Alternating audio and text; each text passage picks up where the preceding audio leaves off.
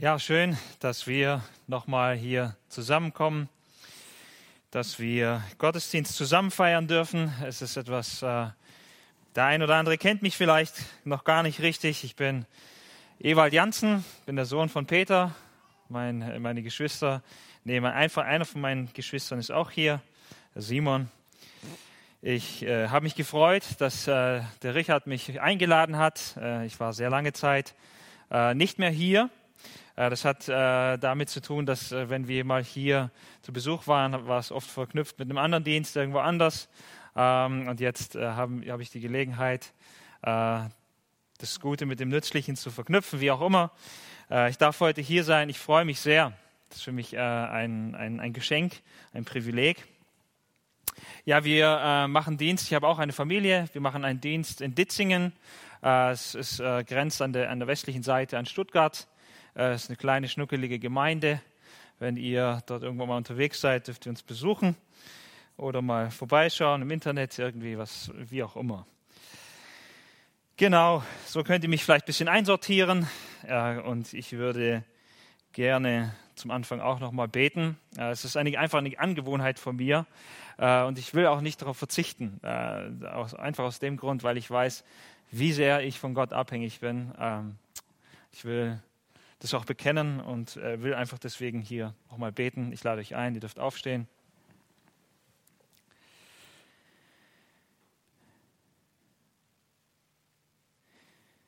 Unser lieber Vater, wir kommen vor dich als dein Leib, als die Kinder, die du erkauft hast, die du herausgerufen hast aus dieser Welt. Und wir haben es vorher gehört, wir haben zwar diese hohe Berufung und äh, dieses wunderbare Werk, was du in uns begonnen hast in unserem Leben, aber wir sind noch nicht am Ziel angekommen. Jeder von uns hat noch eine Wegstrecke vor sich und wir wissen nicht, wie lang es ist. Aber eins wissen wir, wir sind angewiesen auf deine Gnade, Herr. Jeden Schritt, den wir tun, jeden Tag, den wir neu beginnen, wir brauchen deine Gnade. Und eins von deinen Gnadenmitteln, äh, die du uns gegeben hast, ist, ist dein Wort. Das ist dein heiliges, gutes Wort. Und wir brauchen das so, wie wir äh, heute morgens Nahrung zu uns genommen haben, so brauchen wir dein Wort, das uns kräftigt, das uns Trost gibt, das uns Ermahnung gibt, das uns Ausrichtung gibt, das alles gibt, was wir als deine Kinder brauchen. Mehr noch als die Speise, die wir jeden Tag zu uns nehmen. Herr, deswegen, weil wir, weil wir nicht einfach hingehen können und es uns nehmen können, weil wir darauf angewiesen sind, dass du es uns gibst, wollen wir dich darum bitten, durch Jesus. Tu deine Hand auf. Segne dein Wort. Lass es klar werden. Lass es strahlen, lass es leuchten, lass es aufgehen in den Herzen. Bewirke deine gute Frucht. Amen.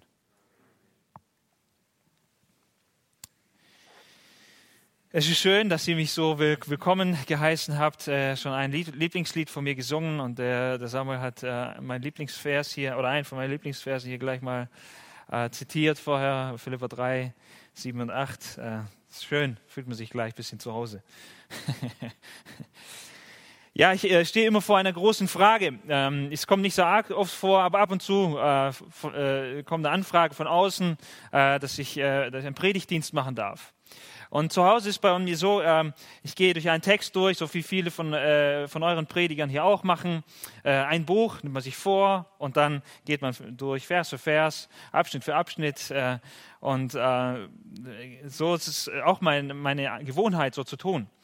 Ist aber ein bisschen schwierig, wenn ich jetzt zu euch komme äh, und dann, wenn ich jetzt die Predigt nehme, die ich letzten Sonntag gehalten habe, dann bin ich mittendrin. Jetzt bin ich äh, gerade beschäftigt mit diesem, wie wir nennen, Vater unser, mit dem Gebet des Herrn.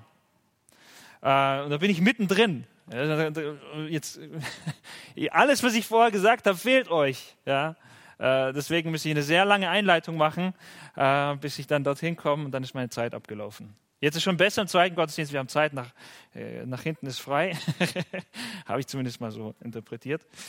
Ähm, nee, aber ihr seht, ich, ich habe eine große Herausforderung vor dich stehen. Dann frage, überlege ich, was für einen Text äh, nehme ich, äh, was, was ist etwas, wo so in sich geschlossen ist, ähm, wo ich euch mitgeben kann. Und äh, wenn ich euch dann in, in, äh, ja, in vier Jahren wiedersehe oder in zehn, dann äh, äh das ist nicht etwas ist, wo ich sage, wisst ihr noch damals. Ja? Also es, ist, es soll abgeschlossen sein.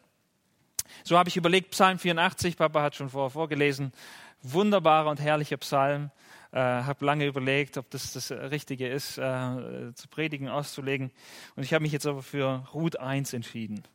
Äh, wer ganz gespannt ist auf Psalm 84, der kann äh, auf dieser roten Suchmaschine, äh, Internet, äh, Videoplattform eingeben, Seelenhunger nach Jesus und dann findet ihr diese Predigt auch.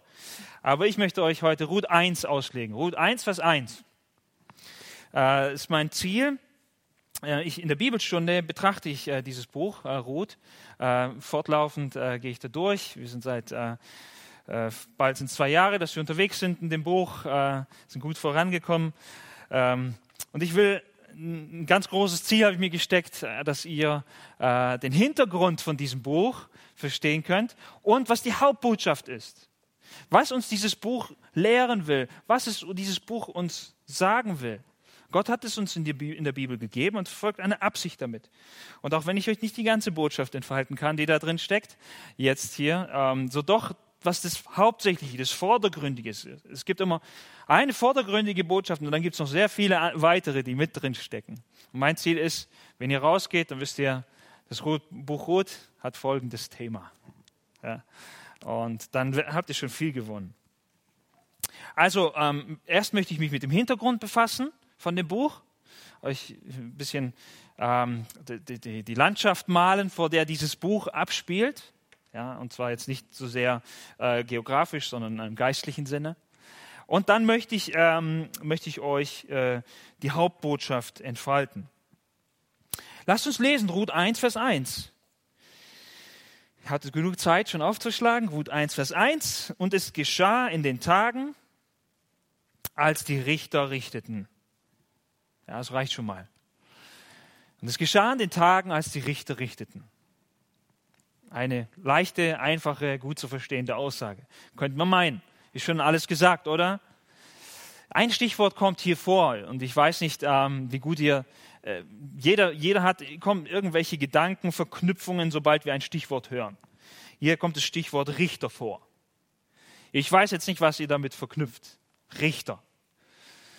Jeder, der in der Bibel ein bisschen länger unterwegs ist, der weiß, hier geht es nicht einfach nur um, um, deutsche Rechtsprechung oder sonst um irgendetwas. Ähm, der weiß, Richter, das ist eine, ähm, das sind Leute gewesen, die Gott eingesetzt hat vor der Zeit der Könige, nach der Zeit von Josua und die das Volk geleitet haben. Das waren die Leiter des Volkes. Äh, und Gott hat sie benutzt, um seinem Volk Gutes zu tun, äh, um sie aus schwierigen Lagen zu retten das, ist, äh, das waren die Richter. Und es gibt ein ganzes Buch, das so benannt ist bei uns, das Buch Richter. Ja? 1. bis 5. Mose, Mose, Josua, Richter. Und gleich danach kommt übrigens Ruth, dass wir so schon mal ein bisschen den Überblick haben. Also wir lesen hier, dass Ruth sich zu der Zeit der Richter abspielt. Also wir können fast sagen, wir können diese zwei Bücher nehmen, wir können sie ein bisschen übereinander legen. Ja? Die gehören zusammen. In einer Zeit spielen die. Deswegen, wenn wir Ruth verstehen wollen, müssen wir Richter verstehen. Es geschah in den Tagen, als die Richter richteten. Was war das für eine Zeit? Welche Gedanken, welche Geschichten, welche Ereignisse fliegen euch durch den Kopf, wenn ihr sagt, die Zeit der Richter? Das ist schönste Zeit, gell? Die erbaulichsten Geschichten finden wir dort. Ja. Äh, so wahrscheinlich, wahrscheinlich die meisten äh, sagen eher nicht. Ja äh, wenn, wenn wir in der Bibel lesen, dort vorbeikommen, sagen wir, oh, schnell durch. durch die Wüste bis zur nächsten Oase. Und in gewissem Sinne ist es tatsächlich auch so. Da kommen wir da drauf.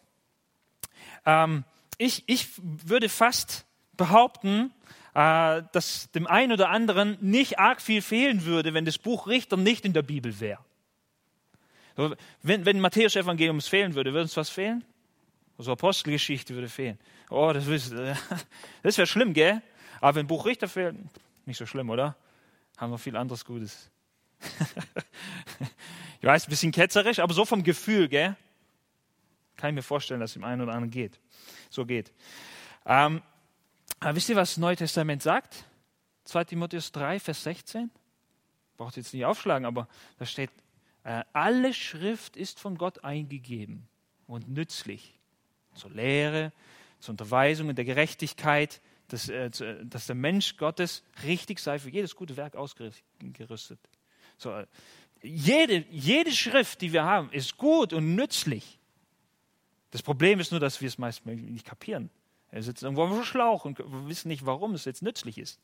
Versuche ich euch heute ein bisschen ähm, zu helfen, äh, das einzuordnen und das zu verstehen. Damit wir das Buch Richter einordnen können, damit wir das verstehen können, müssen wir noch weiter zurückgehen. Ähm, müssen wir, ich will nicht ganz weit äh, zurückgehen, ganz an den Anfang. Das könnte man durchaus machen und das wäre eigentlich gut. Aber ähm, ich werde in 2. Mose einsteigen. 2. Mose, wir sehen, ähm, an manchen Stellen wird äh, uns gesagt, das ist die, ich habe jetzt einen, einen, einen, einen Sohn äh, wieder bekommen, äh, so vierten, oder, nee, der dritte Sohn, aber das vierte Kind. Ähm, und der liegt in einer Wiege. Ja? Und manche ähm, äh, sagen, äh, eine Stelle gibt es, äh, in Hesekiel 16, glaube ich, ähm, heißt es, dass Ägypten äh, die Wiege für das Volk Israel war. So ist die Geburtsstätte des Volkes Israel. In 2. Mose 1 äh, können wir das sehen. Ähm, hier heißt es, äh, ich, ich, lese den Text nicht durch, ich will euch nur sagen, was hier in diesem Text uns gezeigt wird.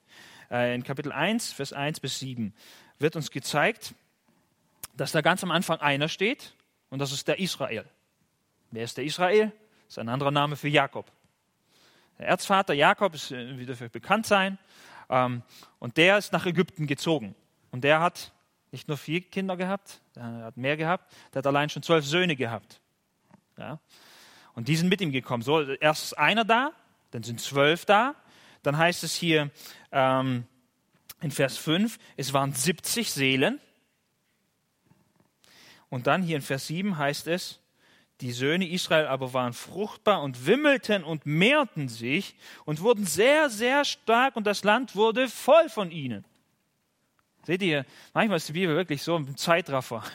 manchmal ist es fast so Zeitlupe, manchmal ist es Zeitraffer haben wir von einem ausgehend bis eine unzählbare Menge.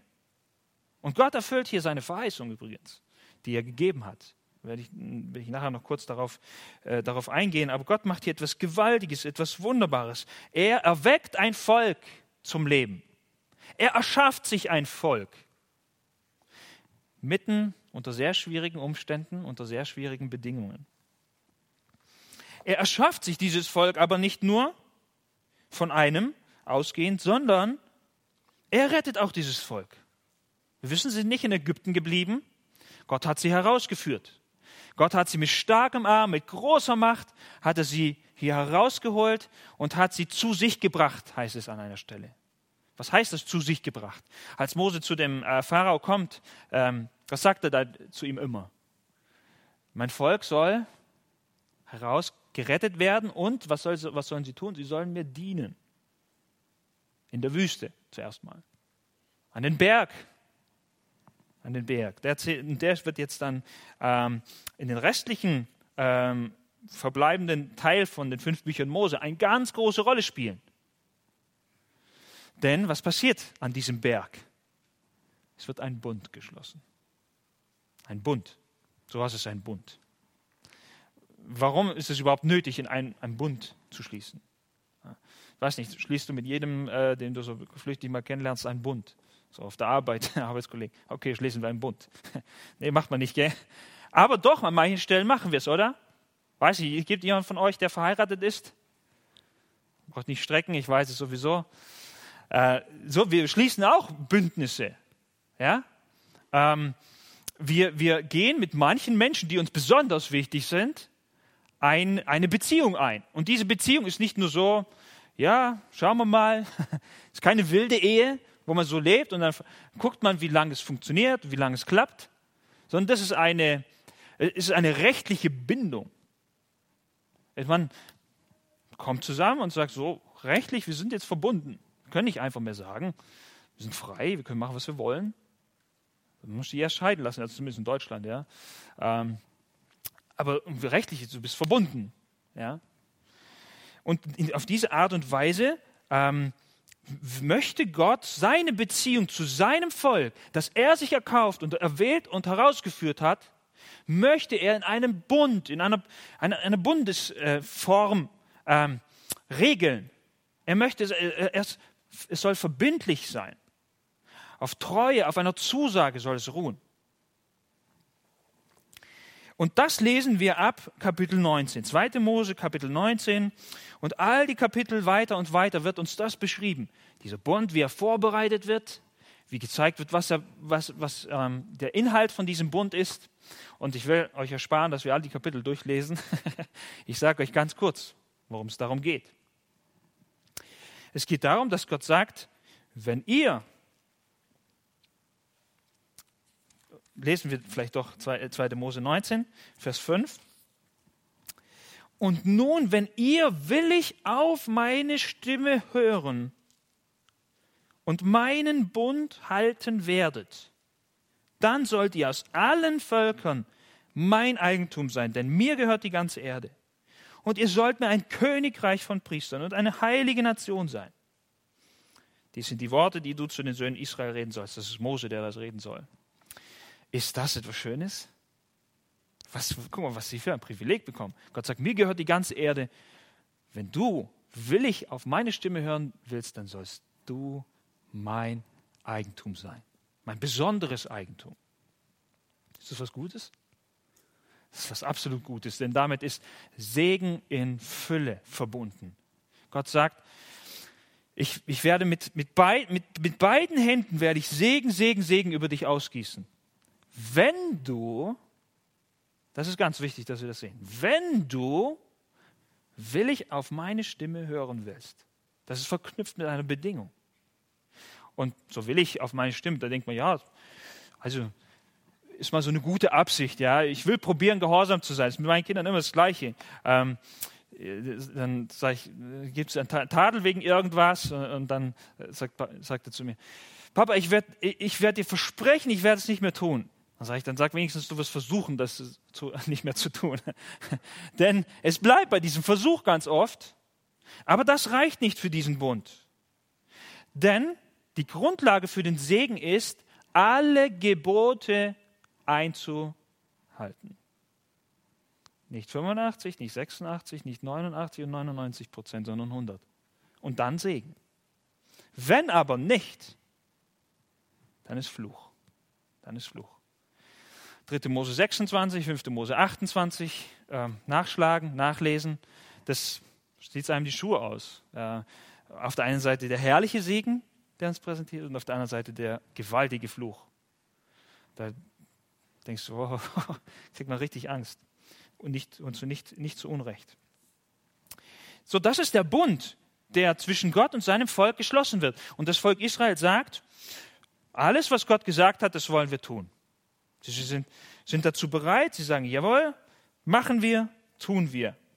Ähm, 2. Mose 19, Vers 8 könnt ihr das lesen.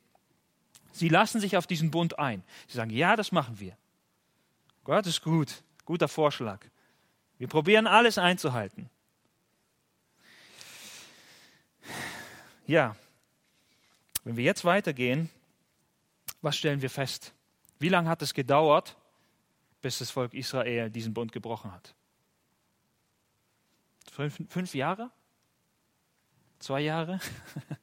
Wann sind sie zum ersten Mal untreu geworden? Von der Zeit ähm, war es weniger als 40 Tage. Mose war 40 Tage auf dem Berg. Und was haben sie während dieser Zeit gemacht? Haben die ganze Gold runtergerissen, nicht so wie bei mir, bei meinem Ehering geht es gar nicht runter vom Finger, steckt fest, haben alles runtergerissen und ein goldenes Kalb gebaut daraus. Mose war noch nicht mal unten, er hat noch nicht mal alle Bestimmungen bekommen. Sie haben noch nicht mal alles gehört, was mit diesem Gesetz in Verbindung steht. Und schon ist der Götzendienst da. Das ist zum Thema gute Vorsätze, oder?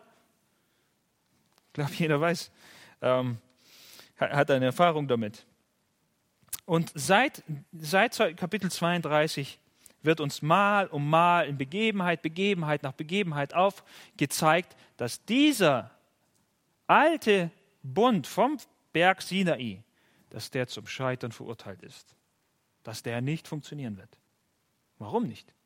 Ist der Bund schlecht? Sind es böse Gesetze, die Gott da gegeben hat? Nein. Was ist das Problem? Das Herz. Das Herz. Und dann gehen wir weiter ähm, durch die ganzen Bücher hindurch, äh, oder, oder, ja, durch die Bücher und durch die ganzen Kapitel hindurch. Und was sehen wir ständig? Gute Vorsätze und viel Versagen. Gute Vorsätze und viel Versagen.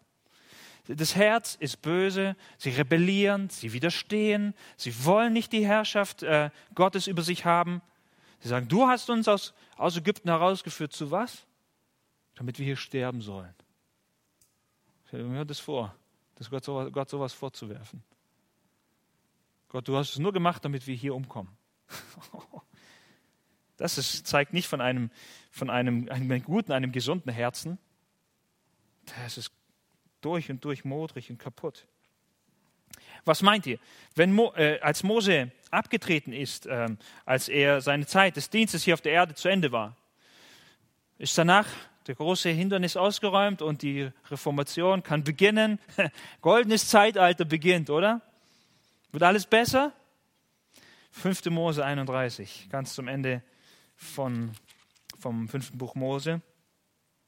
Lesen wir etwas, was Mose schon sagt zu seinen Lebzeiten noch. Ganz alter Mann, soll sterben, von Gott festgelegt. Und Mose sagt etwas im Voraus. 5. Äh, Mose 31, 24. Und es geschah, als Mose damit fertig war, die Worte dieses Gesetzes vollständig in ein Buch zu schreiben.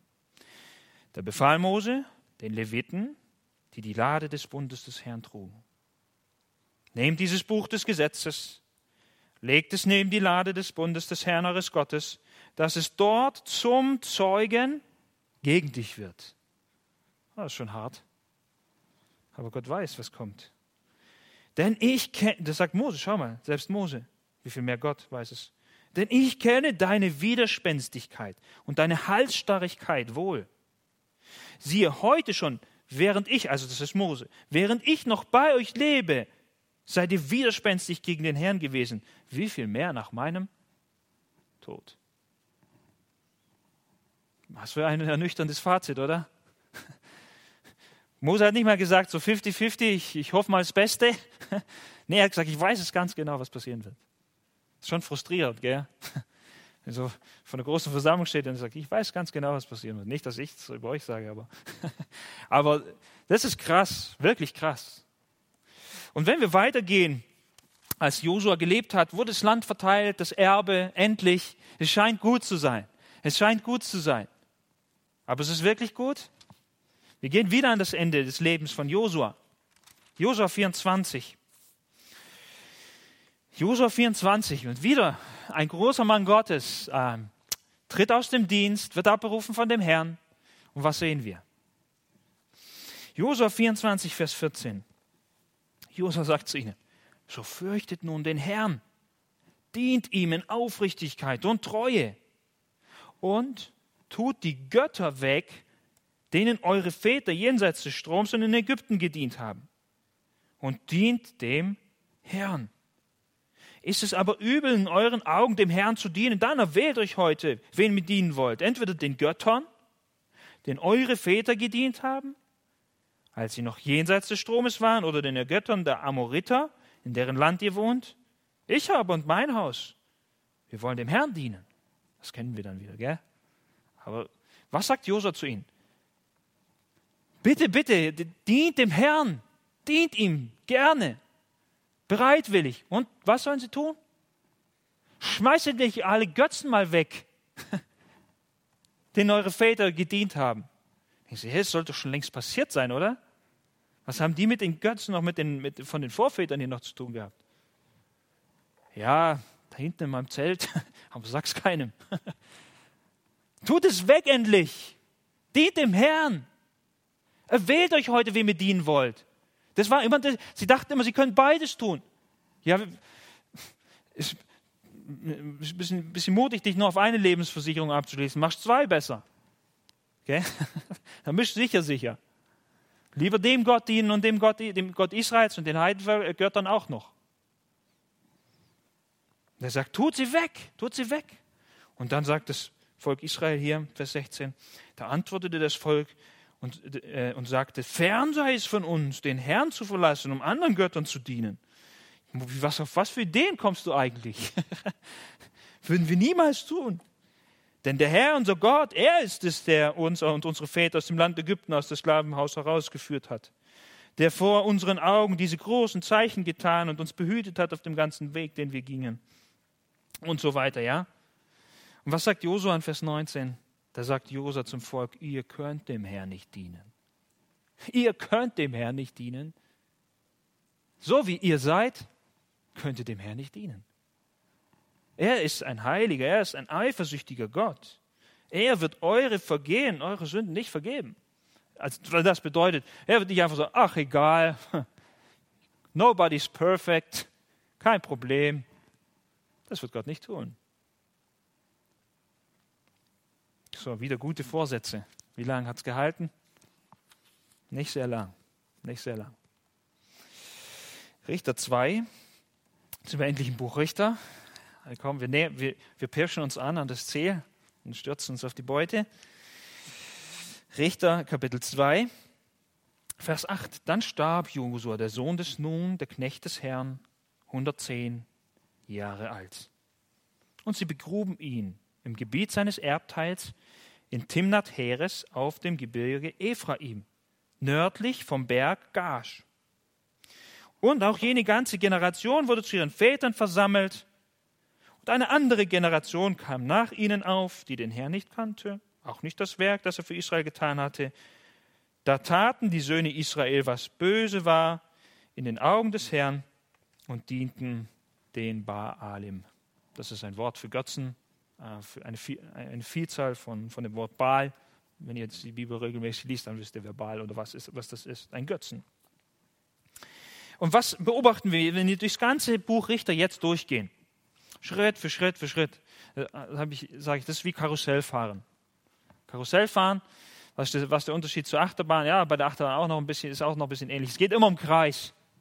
Es dreht sich immer die gleiche Runde. Deswegen für Kinder ist es noch interessant, für Erwachsene ist es dann irgendwann langweilig. Aber ähm, das, das, ist immer das Gleiche. Was, was, wie, wie sieht dieses Karussell hier aus? Wir haben hier immer zuerst Götzendienst. Da wandten sie sich vom Herrn ab und fingen an, den Göttern zu dienen. Verschiedenste Götzen, die gucken sich ab bei den Nachbarn hier und da äh, und, und dienen diesen Götzen. Und was passiert? Sagt Gott, ach egal, die werden schon irgendwann zurückkommen. Nee, Gott richtet sie. Das ist die zweite Station, ja. Bisschen weitergefahren, Gericht. Sieht ganz unterschiedlich aus. Hungersnot, Bedrängnisse, Nöte, Krieg, unterschiedlichster Art. Erfährt das Volk Gericht. Was passiert dann? Oh, dann flehen sie. Gell? Kennen wir. Wenn der Mensch in Not ist, dann ist er auf einmal fromm. Flehte, ja, rette uns Gott, helf uns, wir sind in Not, rette uns von unseren Feinden. Was, was tut Gott in seiner Gnade und Barmherzigkeit? Ich meine, Gott zieht doch ihre Herzen, oder? Und sagt, du bist nicht aufrichtig. Genau bei, bei meinen Kindern ist es genau das Gleiche. Äh, ja, Entschuldigung, Papa. Das war aufrichtige Buße. Ja. Das ist nicht ehrlich. Das ist ja schon gut, jetzt lass mich wieder gehen. Hauptsache, ich werde von der Strafe befreit. Hauptsache, ich werde von den Repressalien erlöst. Gott aber rettet sie in seiner Güte, Gnade und Barmherzigkeit. Er rettet sie. Er schickt einen Richter. Und er rettet sie und befreit sie. Und dann sagt das Volk Israel, für immer werden wir dem Herrn dienen. Gell? Nee. Es fängt schon wieder an, das Karussell. Jetzt geht es von vorne los. Die gleichen Stationen wieder und die gleichen Stationen wieder. Aber es ist schlimmer als ein Karussell. Karussell bleibt immer so im gleichen Kreis, dreht sich immer weiter. Aber wisst ihr, was hier ist? Wir haben so gleichzeitig so Abwärtsspirale. Es geht immer tiefer. Wir sehen im Buch Richter, wie, es immer, wie der Sumpf immer tiefer wird. Wir können vordringen bis Kapitel 16, da lesen wir ähm, einige Dinge über Simson. Äh, Simson, einer der Richter gewesen. Ich weiß nicht, ähm, wie Simson beurteilt, so rein vom moralischen Aspekt. ist er die goldene äh, Fackel äh, des Alten Testaments, wo Licht und Freude und Vorbild da ist. Ich denke, die meisten würden sagen nicht. Ich weiß nicht, ob ihr euren Kindern sagen würdet, ah, geht, irgendwelche Ungläubigen heiraten, ist kein Problem. ähm, all, verschiedene Dinge, äh, Hurerei zum Teil sogar da. Äh, ist, kein, äh, ist kein besonderes große Leuchte. Und was ist nach Simson, wird es besser, gell? Nach Kapitel 16. Mhm. Aber es ist schlimmer. Es wird schlimmer. Schlagten wir auf Richter 17. Richter 17. Und wir, wir sind auf dem Weg, gell? wir nähern uns immer weiter an. Richter 17. Hier heißt es in Richter 17, Vers 6. Diesen Vers kennt wahrscheinlich äh, viele, die, sich in der, die in der Bibel unterwegs sind. Verbinden wir mit dem Buch Richter. Hier heißt es, in jenen Tagen war kein König in Israel. Und jeder tat, was recht war in seinen Augen. Das ist eine Gesellschaft. Würde ich in so einer Gesellschaft gerne leben, oder? Keine Gesetze. Jeder ist frei zu tun, was er will. Es gibt keinen Richter. Es gibt kein, keine Strafe. Solange wir selbst nur unter, unter keinen Gesetzen unterliegen, macht es vielleicht noch Spaß, gell? Aber wenn die anderen auch nicht, dann wird es schwierig. Ich weiß nicht, ob ihr solchen begegnen wollt, die, die frei von jeder Strafe sich fühlen. Und wenn ihr im Schief kommt, dann knallt man halt einen ab, oder? Aber in so einer Zeit äh, finden wir uns wieder auf einmal hier in Richter 17 bis 21. Und dieses ist der letzte Abschnitt im Buch der Richter. Und der wird so überschrieben. Schaut mal, in Kapitel 21, Vers 25. Hier könnt ihr die Finger hier lassen oder wie auch immer. Ähm, dann sehen wir, das ist der letzte Vers im Buch Richter. Wie fängt, hört das Buch Richter auf? In jenen Tagen war kein König in Israel, jeder tat, was recht war in seinen Augen. Ich, ja, das habe ich schon irgendwo mal gelesen, gell? Ist noch nicht so lange her zum Glück. Wenn es irgendwo im Buch Bücher Mose wäre, dann hätten wir schon nicht mehr erinnert. Aber das ist nur Kapitel 17. Ja, ah, okay. Es wird das zweite Mal jetzt hier so wortwörtlich gesagt. Und dann klingelt es und sagen, ah, okay, das hat was zu bedeuten. Das ist, ähm, finden wir auch in den Evangelien, finden wir das immer wieder, das ist ein Stilmittel, das die Schreiber benutzen. Um was zu machen? Um einen Abschnitt äh, zu, zu einzufassen um zu gliedern. Ja, wisst ihr, die haben früher nicht so äh, Punkt 1, Punkt 1, Punkt und so weiter, haben sie das gegliedert, äh, sondern sie haben bestimmte Formen äh, und Ausdrucksweisen benutzt, um zu zeigen, ah, hier ist ein Abschnitt jetzt. Das gehört zusammen. So Römer, äh, Römer sage ich, Richter 17 bis 21 gehört zusammen. Das ist ein Abschnitt und der ist überschrieben, kein König, jeder tut, wie es ihm gut dünkt. Schreibt noch Luther, glaube ich. Gell? Jeder nach seinem Gutdünken. Puh. Ähm, und die, die Folgen davon, die lesen wir in dem, was da passiert. Wir haben nicht die Zeit, dass ich diese ganzen Geschichten vorlesen kann und ich will es euch jetzt an dieser Stelle sparen, weil es ist keine, es ist keine gute Nachtgeschichte. Meinen Kindern erzähle ich jetzt Esther gerade. Das ist was Schönes, ja, wenn man dann sieht, was, was dabei herauskommt. Aber das ist nichts Schönes. Das ist es ist grausig, was da passiert. Das Erste, was wir hier haben, ist, ähm, wie ein äh, zwischen einem Sohn und einer Mutter sich hier etwas abspielt. Der eine beklaut den einen, äh, äh, die, die Mutter und, und ähm, es ist Katastrophe, was dort passiert. Ähm, es wird ein Götzenbild letztendlich hier hergestellt äh, und Götzendienst betrieben. Und dann kommt einer, ein, ein Levit, äh, und dann wird er eingestellt als Priester. Gott hat dir gesagt, die Leviten sollen Priester sein. Okay, darfst du bei mir Götzendienst machen. Ja, ja schön, Levit macht es sogar. Stell dich das mal vor. Anstatt seine Aufgabe zu machen, am Tempel des Herrn zu dienen, was macht er? Dient hier als Priester von diesem Micha hier. Katastrophe. Und das reicht aber noch nicht. Das reicht noch nicht. Es kommt dicker. Da gibt es jetzt nämlich einen ganzen Stamm, Dan, der Gott ungehorsam ist. Äh, wenn wir das Buch ähm, 5. Mose und Josua gucken, welche, welchen Auftrag hat das Volk von Gott bekommen? Was sollten sie tun? Sollen sie einfach gehen ins Land und dann gucken, wo sie ein schönes Plätzchen finden und sich schön bekannt machen mit den Nachbarn? Ähm, das Volk Israel damals war, war, war es ihr Auftrag nicht. Sie sollten sie alle vertreiben und vernichten. Warum? Sonst werden sie euch zum Fallstrick dienen. Sonst werdet ihr durch sie zum Götzendienst verleitet. So stammt an, was haben sie gemacht? Haben sie ihr Erbteil, das ihnen ausgelost, das ihnen zugesprochen wurde, haben sie es in Besitz genommen? Nein, sie konnten es nicht ganz in Besitz nehmen. Warum? Weil sie Gott ungehorsam waren. Weil sie Gott ungehorsam waren. Und dann machen sie sich auf den Suchen, ah, die sind, das ist uns zu schwierig, das ist zu hart, ah, das können wir nicht schaffen, Unglaube, all diese Dinge. Wir suchen uns ein anderes Erbteil. Dann gehen sie und nehmen sich hier ein, ein Erbteil, Leute, die in Frieden und Ruhe wohnen, die überhaupt keinem was zu Leide tun. Sie gehen dorthin und sagen, die machen wir platt und dort breiten wir uns aus. Und auf dem Weg kommen sie bei diesem Micha vorbei. Müssen wir sie machen? Ah, gute Gelegenheit. Nehmen wir ihn direkt mit. Nehmen diesen, äh, diesen Levit hier von, von dem Micha weg. Das ist nicht schlimm, gell? Dann fehlt er dem Micha schon zumal, kann keinen Götzendienst mehr machen. Aber wie gesagt, es kommt schlimmer. Was fangen sie dann dort an zu machen in ihrer neuen Heimat, wo sie dann sind? Götzendienst zu betreiben. Götzendienst zu betreiben. Die Stadt Dan, wenn ihr das, das verfolgen wollt durch die Schrift, später wird es ein Zentrum des Götzendienstes in Israel. Das ist Bethel und Dan, die zwei Kälber, die Jerobeam dann später aufstellt. Katastrophe. Katastrophe. Ein ganzer Stamm fällt ab und treibt Götzendienst.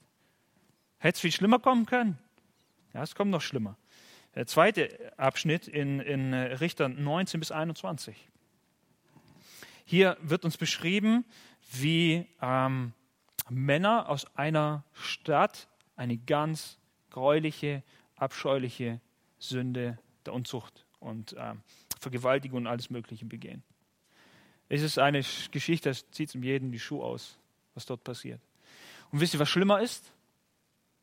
Der äh, Stamm Benjamin sagt nicht, natürlich, das ist Unrecht, die rücken wir raus, die werden gerichtet, die werden zur Rechenschaft gezogen. Nein, wir verteidigen die auch noch. Wisst ihr, äh, jeder, jeder Beteiligte, der hier in der Geschichte vorkommt, der kommt nicht gut weg. Einer handelt schändlicher als der andere. Das Endergebnis davon, wisst ihr, was das Endergebnis ist? Fast ein ganzer Stamm ist ausgelöscht aus dem Volk Israel. Ist das schwerwiegend? Der eine Stamm fällt ab, der andere, treibt, äh, der andere wird ausgelöscht durch Gottes Gericht. Wenn wir jetzt, wenn, wenn Ruth jetzt, äh, wenn Richter jetzt 60 Kapitel hätte, wie viele Stämme hätten wir denn noch? Wenn Gott nicht eingegriffen hätte, wenn Gott nicht hätte, äh, wo wären wir herausgekommen? Und viele, denke ich, ähm, sie sind erschüttert, wenn sie hier ankommen. Kapitel 21. Denken, was ist da los? Wohin führt dieser Weg? Angenommen, ihr habt noch sonst nichts von der Schrift gelesen. Wenn ihr bei Richter 21 angekommen wird, was würdet ihr denken, wo der Weg weitergeht? Ja, bis nichts mehr da ist. Bis, sich, bis der Letzte vertilgt ist und Gottes Gericht preisgegeben worden ist. Das ist eine geistliche Katastrophe, unter der wir uns hier finden. Es ist ähm, Katastrophe, kennt ihr, gell? Was ist Katastrophe? Maximal schlimm. Äh, und das ist, das ist geistliche Wüste, Katastrophe. Und das frustriert uns, denke ich, wenn wir das lesen. Viele, wenn sie, ah, das, ich komme damit nicht zurecht. Und wisst ihr was? Ich kann euch trösten. Wenn ihr richtig frustriert seid, wenn ihr bei Richter 21 angekommen sind, dann hat die Schrift ihr Ziel erreicht. Es war Gottes Absicht, glaube ich, so uns dorthin zu bringen, dass wir müde sind, dass wir sagen, boah, ich kann das nicht mehr tragen. Wisst ihr warum?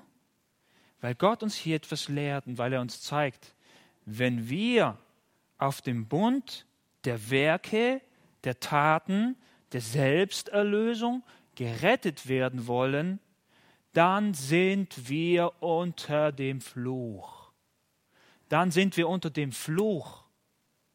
Galater 3 heißt es, verflucht ist jeder, der nicht bei allem bleibt, was in dem, Besuch, in dem Buch des Gesetzes geschrieben ist, es zu tun. Verflucht ist der. Wenn wir das Alte Testament lesen, glauben wir es? Ich glaube, spätestens, wenn wir hier ankommen, glauben wir es, oder? Hoffentlich spätestens, wenn Malachi 3 ankommen, dann glauben wir es. dazu gibt uns Gott ein, ein, ein Grund ist, dass wir erkennen, wir werden auf Grundlage von so einem Bund, tue, sei gehorsam und dann gibt Gott dir die Belohnung dafür, dass wir aufgrund so einem Bund niemals Gottes Segen erfahren werden. Und ein Großteil der Leute da draußen, vielleicht auch einige hier drinnen, sie vertrauen auf sich selbst und glauben, dass sie so schlecht nicht sind. Wisst ihr, was wir denen sagen müssen? Ihr seid verflucht. Warum? Weil das Ergebnis davon, du magst nach außen hin schön scheinen. Jesus, was aber sagt aber Jesus zu den Pharisäern? Inwendig seid ihr voller Totengebeine. Die mal Lust, so ein Grab aufzumachen. Sieht doch schön aus, gell? Ist toll. Schöne Kunst. Mach mal auf, wie es da drin aussieht. Das würde kein Mensch machen. Das ist abstößig. Das, ist, das geht nicht. Wisst ihr, was wir sogar, was wir sogar sehen unter diesem, äh, unter diesem alten Bund? Wird die Sünde weniger. Guck mal, die haben 613 Gebote gehabt. Das ist viel, oder? Ich weiß, es ist immer so eine Zahl, ich habe es selber nie nachgezählt, aber es sind viele, viele Gebote. Dann würde man sagen, dann wird die Sünde immer weniger, gell? So denkt man, äh, wir haben auch in unserem Staat, wie viele Gesetze haben wir? Wird dadurch die Übertretung weniger? Wird nicht weniger dadurch. Römer 7 sagt Paulus uns sogar etwas Schockierendes. Ich will das nur, dass wir uns dessen bewusst sind, dass das Gesetz alleine uns nur die Sünde aufzeigt, aber niemals uns zu Christ, äh, äh, gerecht machen kann. Es führt uns zu Christus und das macht uns gerecht. Aber niemals kann das Gesetz an sich uns gerecht machen. Römer 7,7. Was sollen wir nun sagen? Ist das Gesetz Sünde? So wie wir vorher gesagt haben, ist es schlecht? Ist es böse? Hat Gott einen bösen Bund gegeben? Nein, an sich nicht. Auf keinen Fall. Aber die Sünde hätte ich nicht erkannt, als nur durchs Gesetz. Denn auch von der Begierde hätte ich nichts gewusst, wenn das Gesetz nicht gesagt hätte, du sollst nicht begehren. Die Sünde aber ergriff, jetzt hört mal genau zu, die Sünde aber ergriff durch das Gebot die Gelegenheit und bewirkte jede Begierde in mir. Denn ohne Gesetz ist die Sünde tot. Das Gesetz an sich, wisst ihr, wozu das führt? Zu mehr Sünde. Schockierend klingt es für uns, gell? Aber das Richter ist ein, ein Beweis dafür. Wenn wir nur hören, du musst, du musst dies, du musst dies, du musst dies. Und dann dadurch bekommst du die Erlösung von Gott, Segen von Gott. Das führt zu mehr Sünde, sagt sie. Warum? Weil unser Fleisch, weil unser Fleisch sich dagegen auflehnt, sagt, ich will das nicht. Und dann, ich, ich weiß nicht, ob es von trotzigen Kindern kennt. Wenn du, wenn du ihnen dann, je öfter du ihnen sagst, du darfst das nicht, desto mehr rebelliert es und sagen jetzt erst recht. Weil wir es nicht wollen. Und Römer 8, kurz später heißt es, ähm, dass, es nicht, dass das Fleisch das nicht kann. Es kann sich Gott nicht unterordnen.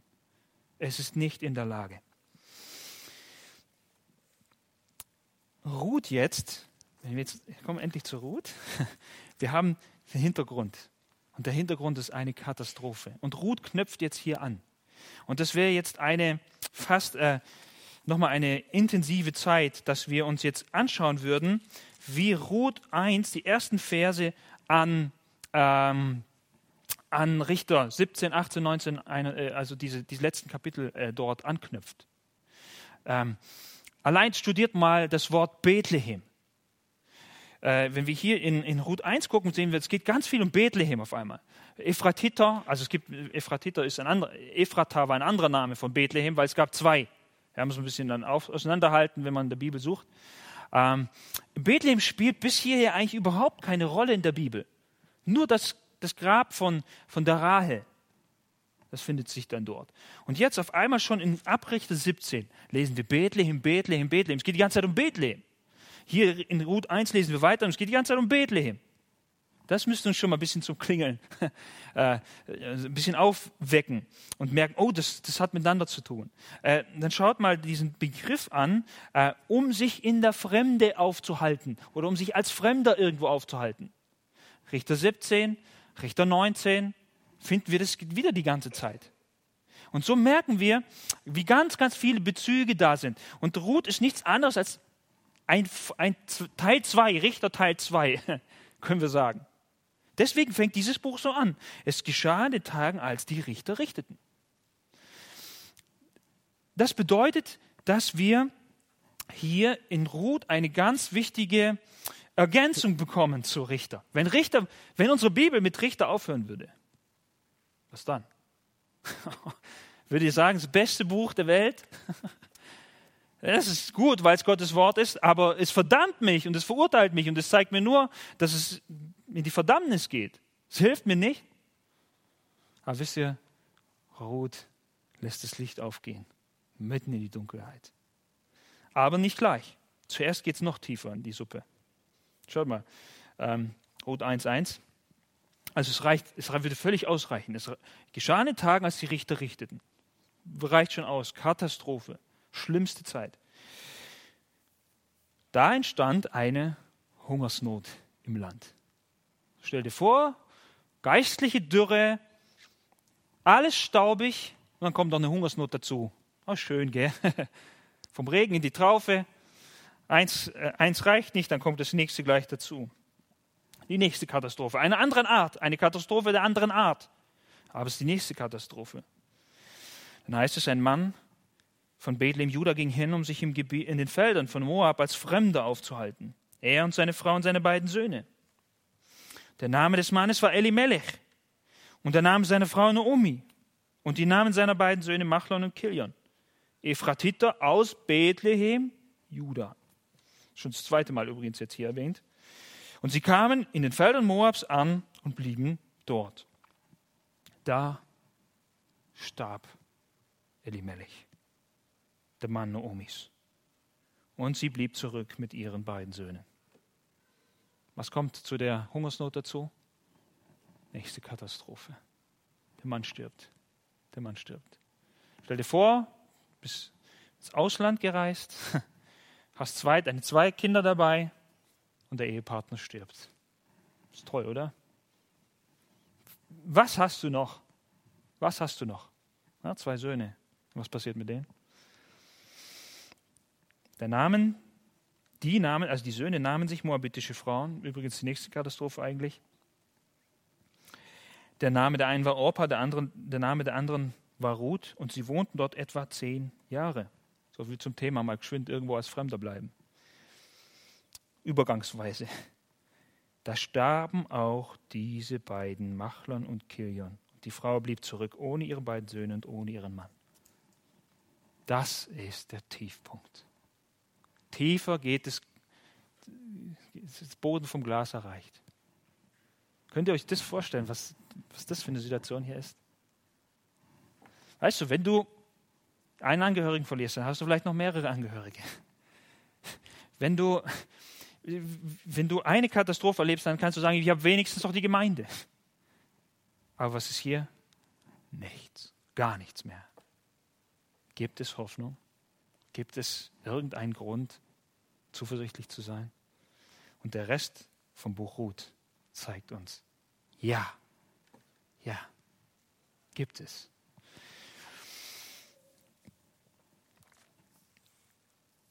Jetzt müssen wir eine, eine lange äh, Reise nochmal ähm, beginnen, aber ich weiß, wir haben diese Zeit nicht. Ähm, ich will euch äh, darauf hinweisen, dass Gott, sobald äh, der Mensch sich angefangen hat, in das Schlamassel hineinzureiten, wisst ihr, was Gott gleichzeitig immer gemacht hat? Er hat ein Versprechen gegeben. Er hat ein Versprechen gegeben. Ich weiß nicht, wie ihr das macht. Äh, ich weiß nicht, wie viele von euch mit Kindererziehung beschäftigt sind. Ich bin viel damit beschäftigt, deswegen kommen immer diese komischen Beispiele mit Kindern. Ähm, wenn deine Kinder so richtig jetzt gerade viel ähm, Schrott gebaut haben, dann, denkst du, dass dann der richtige Zeitpunkt ist, ihnen eine herrliche, große Versprechung zu machen. Weißt du was übrigens? An Weihnachten bekommst du ein richtig großes Geschenk. Das würde keiner von uns machen, gell?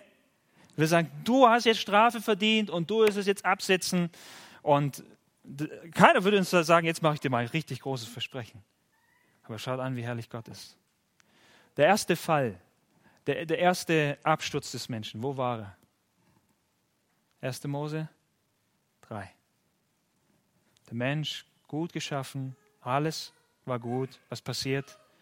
Er lehnt sich gegen Gott auf und die schlimmste Katastrophe über die Menschheit bricht herein. Dagegen ist Atombomben nichts. Der Sündenfall ist das eigentliche Problem. Atombomben ist lächerlich dagegen. Alle Menschen davon betroffen. Und mitten in das ganze Gericht, was hier verkündigt wird, was sagt Gott mittendrin? 1. Mose 3, Vers 15. Und ich werde Feindschaft setzen zwischen dir und wer ist der dir hier? Das ist der Teufel. So, das ist nicht der Mensch hier. Das ist der Teufel. Ich werde Feindschaft setzen zwischen dir, Teufel, und der Frau. Okay, das ist mal eine Sache. Aber zwischen deinem Samen und ihrem Samen. Na, Samen steht für Nachkommen. Er wird dir den Kopf zermalmen und du wirst ihm die Ferse zermalmen. Ist das eine Verheißung? Der Teufel wird zertreten, er wird kaputt gemacht, er wird zerstört. Ist das eine Verheißung? Ich sage immer, es ist die Mutter aller Verheißungen, die wir hier haben im Alten Testament. Gott gibt ein herrliches, wunderbares Versprechen. Danach wird alles gut, gell? Nicht wirklich. Der eine Bruder bringt den anderen um, dann haben wir hier einen Stammbaum, der in Kapitel 5 beschrieben wird, wo es immer heißt Tod, Tod, ist gestorben, ist gestorben. Kapitel 6, was passiert da? Die Bosheit war so groß, dass Gott beschlossen hat, alles zu vertilgen. Alles zu vertilgen. Keine Gnade mehr, oder? Doch. Genesis 6, Vers 8. Noah aber fand Gunst in den Augen des Herrn. War Noah wirklich der, die eine Leuchte? Ich weiß nicht, was würdet ihr von eurem Papa denken, wenn er betrunken im Zelt liegt? Ist es eine Leuchte? Nein, eigentlich nicht. Aber er fand Gnade. Er fand Gnade. So, auch hier die größte, eine andere Katastrophe hier. Nicht im Geist, ja, am Geistlichen auch, aber zusätzlich das Gericht, das kommt über die ganze Welt. Und Gott gibt eine Verheißung. Am Ende der, äh, der, dieser Katastrophe, was sehen wir? Kapitel 9. Gott sagt, nie wieder werde ich das tun. Was für eine Verheißung der Gnade, die Gott gibt. Weiter, ähm, Mensch hat nichts gelernt, Turmbau zu Babel. Was, was macht Gott daraufhin? Die Kinder, äh, wenn sie fragst, was, welche Strafe würde Gott machen für den Turmbau zu Babel? Alles zu schmeißen, gell? So wie die Kinder freuen sich, haben sie einen Turm gebaut, geht alles kaputt. Äh, nein, Gott nimmt stattdessen einen und gibt ihm eine herrliche Verheißung, den Abraham. Genesis 12, Vers 2. Ich will dich zu einer großen Nation machen. Ich will dich segnen, will deinen Namen groß machen. Und du sollst ein Segen sein. Ich will segnen, die dich segnen. Wer dir flucht, den werde ich verfluchen. Und in dir sollen gesegnet werden alle Geschlechter der Erde. Sogar Böbingen. Was für eine Verheißung. Und dann lief alles rund im Leben von Abraham oder kam es bei ihm auch zu Katastrophen? Persönliche Katastrophen, würde ich sagen. Was würdest du sagen, wenn Gott zu dir sagt, nimm deinen einzigen Sohn, den du lieb hast, und opfere ihn, auf den Gott die ganzen Verheißungen gegeben hat? Eine Katastrophe, ähm, Gewitterwolken, die sich zusammenbrauen im Leben von Abraham. Was tut Gott? Was gibt, wie endet das alles? Wie endet das alles? Vers 16, Genesis 22, Vers 16. Und er sprach, ich schwöre bei mir selbst, spricht der Herr. Hebräer sagt, wozu muss Gott eigentlich schwören? Alles, was er sagt, ist wahr, aber um, damit wir es umso fester wissen. Deshalb, weil du das getan hast und deinen einzigen, deinen dein Sohn, deinen einzigen, mir nicht vorenthalten hast, darum werde ich dich reichlich segnen und deine Nachkommen überaus zahlreich machen. Wie die Sterne des Himmels, wie der Sand, der am Ufer des Meeres ist. Und deine Nachkommenschaft wird das Tor ihrer Feinde in Besitz nehmen. Und in deinem Samen, Paulus würde sagen, Achtung, Einzahl, in deinem Samen, in deinem Nachkommen, in Jesus werden sich segnen alle Nationen der Erde dafür, dass du meiner Stimme gehorcht hast. Herrlich! Seht ihr, kurz davor ist Abrahams Leben in Trümmer gelegen. Wie ist er diesen Berg hochgegangen? Katastrophe für ihn. Was tut Gott? Die herrlichste aller Verheißungen. Ich werde einen von deinen Nachkommen machen, durch ihn wird die ganze Welt gesegnet. So könnten wir jetzt durchgehen. Eins ums andere, eins ums andere. Ich habe den Eindruck, Gott hat eine Vorliebe, da wo der Mensch am tiefsten Punkt kommt. Jesaja 4, 4, äh, 7 durchlesen. Abgrundtief. Und was macht Gott? Ich sende mein Immanuel. Hesekiel 36 vorher. Das Volk, selbst in der Gefangenschaft unter der schlimmsten Strafe, kommen sie nicht zur Einsicht. Was macht Gott? Ich werde meinen neuen Bund mit euch aufrichten. Wie schön, wie herrlich und wie gut. Und so sehen wir hier, wie unbemerkt von, der, von dem ganzen Weltgeschehen. Wie viel, hat, wie viel hat hier Volk Israel von dem mitbekommen? Was hier in Bethlehem? Bethlehem. Also ich bin wieder in Ruth. Sorry für die Sprünge. Ähm, was hat, was hat die Welt davon mitbekommen, was in diesem Vor, diesem Dörflein da, Bethlehem, passiert ist? Genauso wie bei Jesus später. Wer hat das davon mitbekommen? Kein Mensch. Kein Mensch. Unbemerkt von all dem, was auf der großen Bühne der Welt sich abspielt, erfüllt Gott seine Verheißung. Das ist die Botschaft von Ruth. Ähm, wenn wir jetzt ins äh, vierte Kapitel gehen von Ruth, Ruth 4, Vers 18. Und da kommt wieder was, wo wir denken, ah, es ist zum gute Nacht kann man das. Ja, wenn man schlecht einschlafen kann. ich weiß, manche haben Schwierigkeiten einzuschlafen. Manche tun Sternchen, äh, Sternchen sage ich, Schäfchen zählen. Die anderen tun vielleicht solche Namenslisten lesen. ja. Manche sagen, es sehr einschläfernd, langweilig, schwer, schwer. Aber wisst ihr, nur so lange, bis wir es nicht verstehen, was da uns gesagt wird. Ruth 4,18. Und dies ist die Generationenfolge des Perez.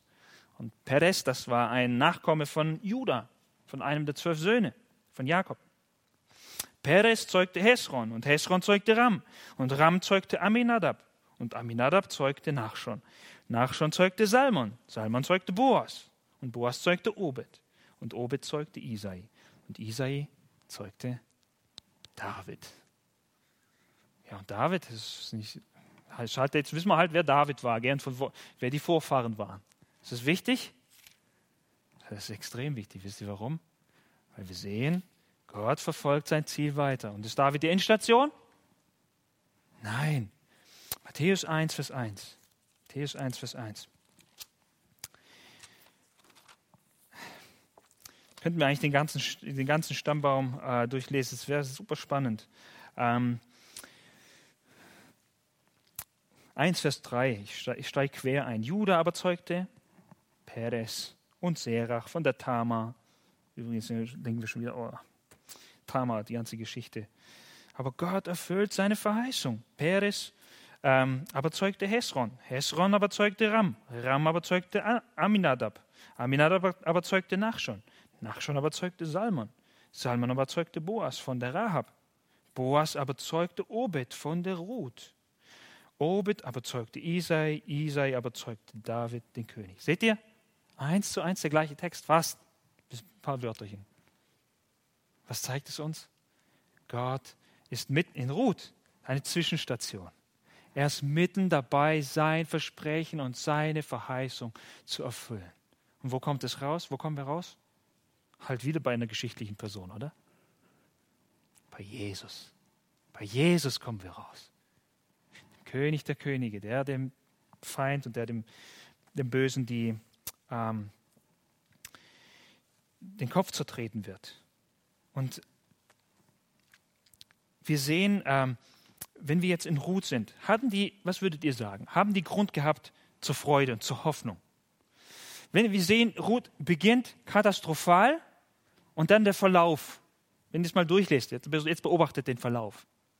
Am Ende von Kapitel, also ähm, in Vers 6 macht sich die Naomi noch auf den richtigen Weg. Sie schlägt die richtige Richtung ein. Zurück nach Bethlehem. Da gehörst du hin. Geht es weiter, weiter, weiter? Als sie in Bethlehem ankommt, war es schon alles gut? Die sagen, oh, guck mal, Naomi kommt wieder. Was sagt sie? Hört auf, mich Naomi zu nennen. Sagt, liebe Mara zu mir. Ich bin bitter. Wisst ihr, was dann passiert, Schritt für Schritt? Nachdem Ruth nach Hause kommt vom Ehrenauflesen, heißt Kapitel 2, Vers 19, da sagte ihre Schwiegermutter, das ist Naomi, zu ihr, wo hast du heute aufgelesen und wo hast du gearbeitet? Gesegnet sei, der dich beachtet hat. Oh, schau, hört mal, was für Worte aus dem Mund von Naomi. Gesegnet sei, der dich beachtet hat Sie berichtete ihrer Schwiegermutter und so weiter. Vers 20. Da sagte Naomi zu ihrer Schwiegertochter, gesegnet sei er, nämlich der Boas, von dem Herrn, der seine Gnade nicht entzogen hat, weder den Lebenden noch den Toten. Was lernt die, Ru äh, die Naomi hier? Sie, sie lernt, versteht, Gottes Gnade über mein Leben hat nicht aufgehört. Ich dachte, es wäre vorbei. Ich dachte, ich wäre weg vom Fenster. Meint, aber seine Gnade ist nicht zu Ende. Er erweist mir immer noch seine Gnade. Das, kann man da guter Hoffnung sein? Oh ja. In Kapitel 3, Vers 10 haben wir nochmal so einen Ausruf. Gesegnet seist du von dem Herrn. Es, es, es steigert sich bis Kapitel 4, Vers 14. Da sagten die Frauen zu Naomi, gepriesen sei der Herr, der es dir heute nicht an einem Löser hat fehlen lassen. Sein Name werde gerühmt in Israel und er wird dir ein Quicker, Erquicker der Seele sein und der Versorger deines Alters. Denn deine Schwiegertochter, die dich liebt, hat ihn geboren. Sie, die dir mehr wert ist als sieben Söhne. Was für ein Ausruf, was für ein Finale. Gepriesen sei der Herr. Ist das ein Gegengewicht zu, zu, zu Richter? Ist das ein schönes, ein trostvolles Wort, eine Zusage? Ich hoffe, dass ihr das mit mir sehen dürft und dass ihr das, dass ihr das merkt dass ihr das spürt.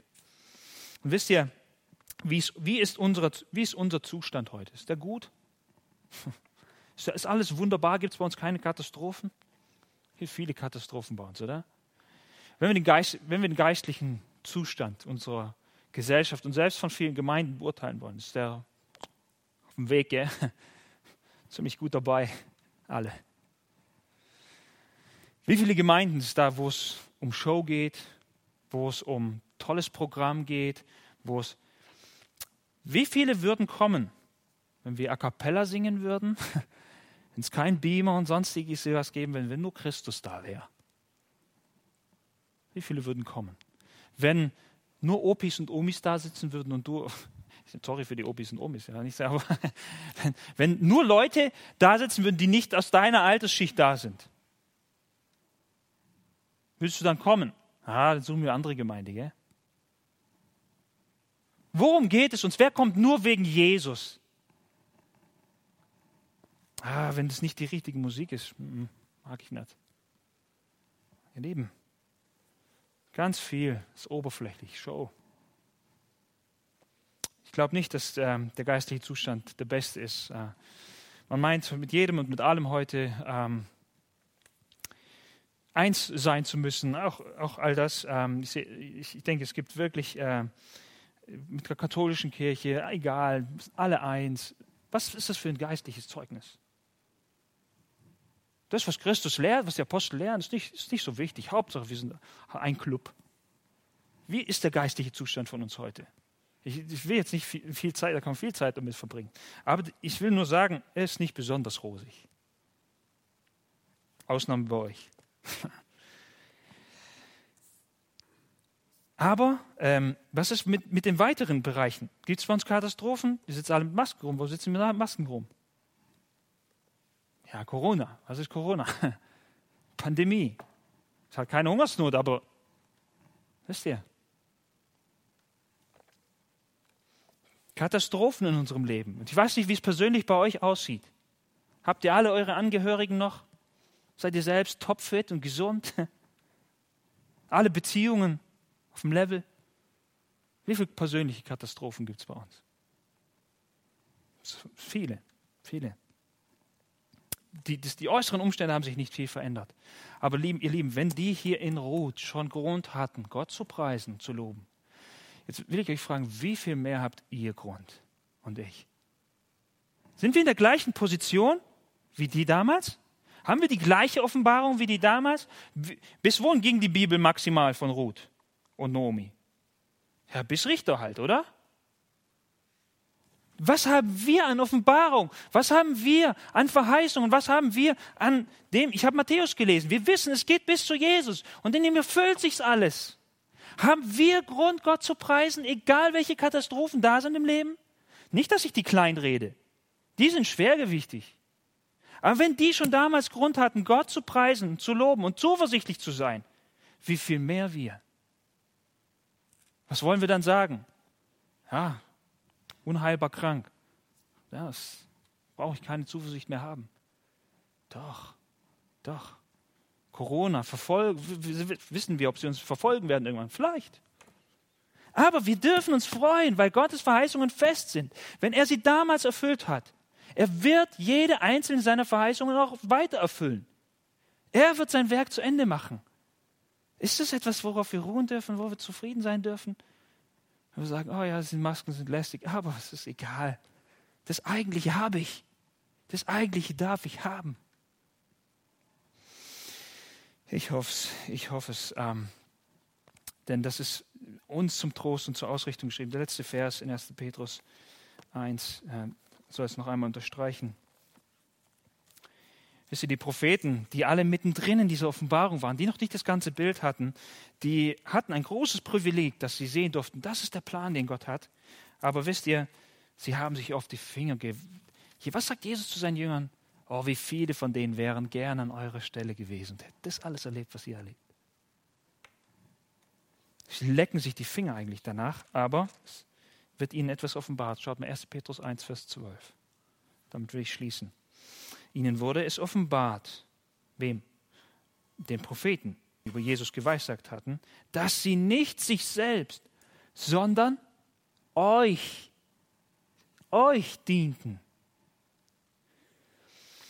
Im Blick auf das, was euch jetzt verkündigt worden ist durch die, welche euch das Evangelium verkündigt haben im Heiligen Geist der vom Himmel gesandt ist, in welche Dinge Engel hineinzuschauen begehren.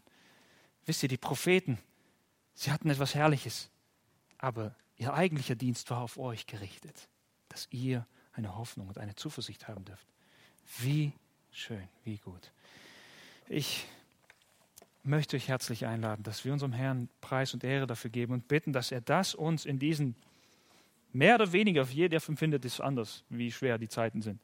Aber dass er uns das in unseren persönlichen Katastrophenzeiten vor Augen hält. Ich lade euch dazu ein. Lasst uns beten, ihr dürft gerne dazu aufstehen.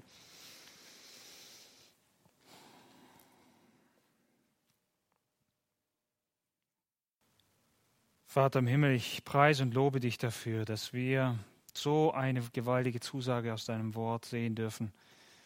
Wir sind so grob nur drüber geflogen, aber wir sehen, Herr, wie du an deinem Wort festhältst, auch wenn der Mensch so abgrundtief fällt. Aber dein Wort und deine Zusage wirst du nicht revidieren, wirst du nicht überarbeiten, wirst du nicht löschen. Nicht denjenigen, den du deine Zusage gegeben hast.